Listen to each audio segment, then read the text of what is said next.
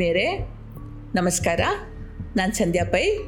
ಬುದ್ಧ ಗುರು ಒಬ್ಬನಿಗೆ ತನ್ನ ಅಂತ್ಯ ಹೊಸ್ಟೆಲಲ್ಲಿ ನಿಂತಿದೆ ಅಂತ ಹೇಳಿ ಗೊತ್ತಾಯಿತು. ದೇಹತ್ಯಾಗ ಮಾಡುವ ಮುಂಚೆ ಉತ್ತರಾಧಿಕಾರಿಯನ್ನು ಆರಿಸಿ ಪರಂಪರೆಯಂತೆ ತನಗೆ ಬಂದ ಭಿಕ್ಷಾಪಾತ್ರೆ ಮತ್ತು ಕವದಿಯನ್ನು ಅವನು ತನ್ನ ಉತ್ತರಾಧಿಕಾರಿಗೆ ಕೊಡಬೇಕಿತ್ತು. ಆ ಆರಿಸುವಿಕೆಯಲ್ಲಿ ತಪ್ಪಾಗಬಾರ್ದು. ಅವನ ಉತ್ತರಾಧಿಕಾರಿಯಾಗುವವನು ವಿರಾಗಿಯೂ ಜ್ಞಾನಿಯೂ ಆಗಿರಬೇಕು.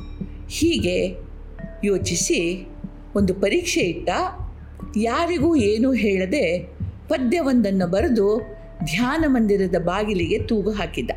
ದೇಹ ಎಂಬುದೊಂದು ಬೋಧಿವೃಕ್ಷ, ಆತ್ಮ ಎಂಬುದೊಂದು ಹೊಳೆವ ಕನ್ನಡಿ, ಸತತ ಜ್ಞಾನಾರ್ಜನೆಯಿಂದ ಶುದ್ಧವಾಗಿರಿಸದನು.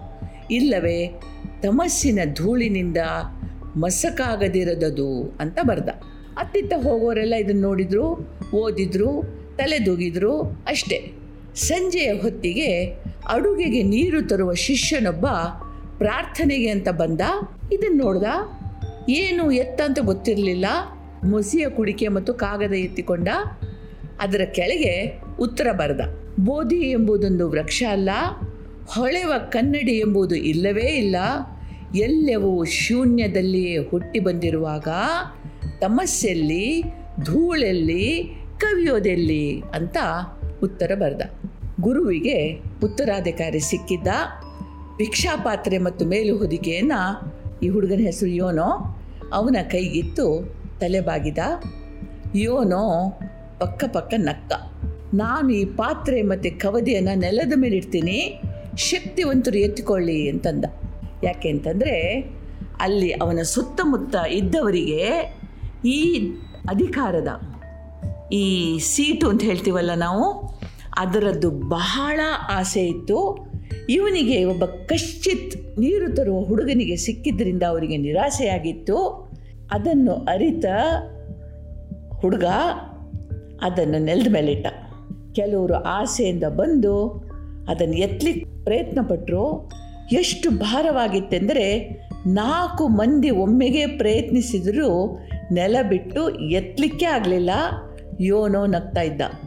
ಅವನ ಬಾಯಿಂದ ಮತ್ತೆರಡು ಸಾಲುಗಳು ಹೊರಗೆ ಬಿದ್ದವು ಇದು ಏನಾದರೇನು? ಇದು ನನ್ನದೇ, ಆದರೆ ನನ್ನದಲ್ಲ.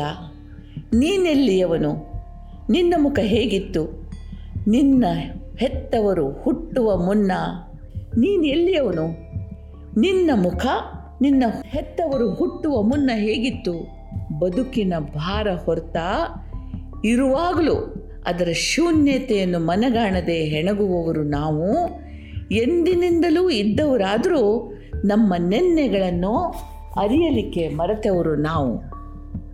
ಹೀಗೆ ಸಾವು ಒಂದು ಅದ್ಭುತ. ಯಾಕೆಂತಂದರೆ ಗರುಡ ಪುರಾಣದ ಹದಿನಾರನೇ ಅಧ್ಯಾಯದಲ್ಲಿ ಒಂದು ಮಾತು ಬರುತ್ತೆ, ನನ್ನದು ಎಂಬುದೇ ಬಂಧನ. ನನ್ನದಲ್ಲ ಎನ್ನುವುದೇ ಮುಕ್ತಿ. ಈ ಬಂಧನಕ್ಕೆ ಸಿಲುಕದೆ ಬದುಕುವುದೇ ನಿಜವಾದ ಕರ್ಮ. ಮುಕ್ತಿಯನ್ನು ನೀಡುವ ವಿದ್ಯೆ ನಿಜವಾದ ವಿದ್ಯೆ ಈ ಮುಕ್ತಿ ವೃಕ್ಷಕ್ಕೆ ಧರ್ಮ ಮತ್ತು ಜ್ಞಾನಗಳು ಹೂಗಳು. ಇದೇ ಬದುಕಿನ ನಿಜವಾದ ಹಾದಿ.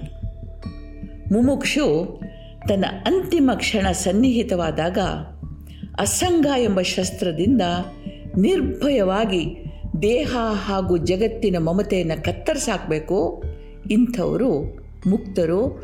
ಅರ್ಥ ಏನು ಅಂತಂದರೆ, ಇದ್ದೂ ಇಲ್ಲದ ಹಾಗೆ ಕಮಲದ ಎಲೆಯ ಮೇಲಿನ ಇಬ್ಬನಿಯ ಬಿಂದುವಿನ ಹಾಗೆ ಬದುಕುದು ಮುಕ್ತಿ. ಭೌತಿಕ ಪ್ರಪಂಚಕ್ಕೆ ನಮ್ಮನ್ನು ಬಂಧಿಸಿಡುವುದು ನಮ್ಮ ಅಹಂಕಾರ. ನಾನು ನನ್ನದು ಎಂಬುದು ಮಮಕಾರ. ಇದು ಮನೋಜನ್ಯ. ಇಲ್ಲಿಂದ ಹೊರ ಬಂದರೆ ಅದೇ ಮುಕ್ತಿ ಅದೇ ಮೋಕ್ಷ ಅದೇ ಸ್ವರ್ಗ. ನಮಸ್ಕಾರ ಜೈ ಹಿಂದ್.